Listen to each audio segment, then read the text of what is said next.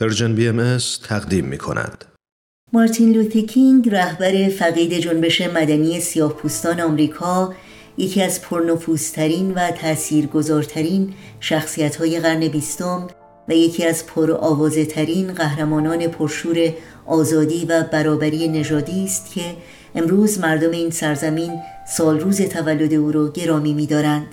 به گفته کلارا جانسن نویسنده و داستان نویس آمریکایی مارتین لوتکینگ در نظر بسیاری از مردم زمان خودش یک فرد معمولی، همسر، پدر و کشیش جوانی بود که مخلصانه زندگی خودش رو وقف خدمت به کلیسا می کرد.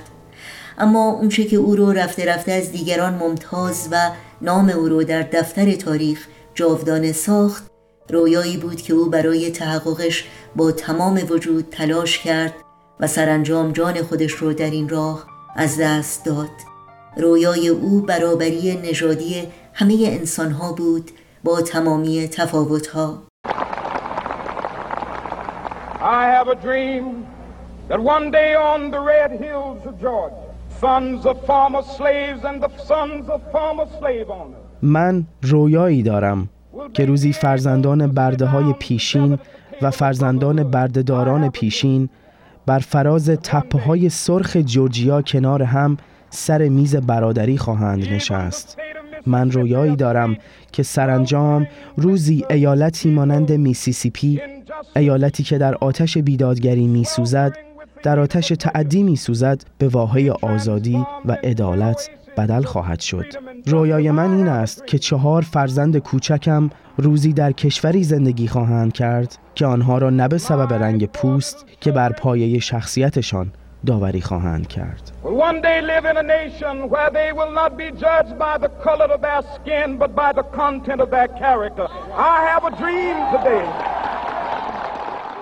لارا جانسون می نویسه اگرچه مبارزه خستگی ناپذیر، صلحآمیز و آری از خشونت مارتین لوتکینگ نتونست برابری کامل نژادی رو در کشور آمریکا برقرار کنه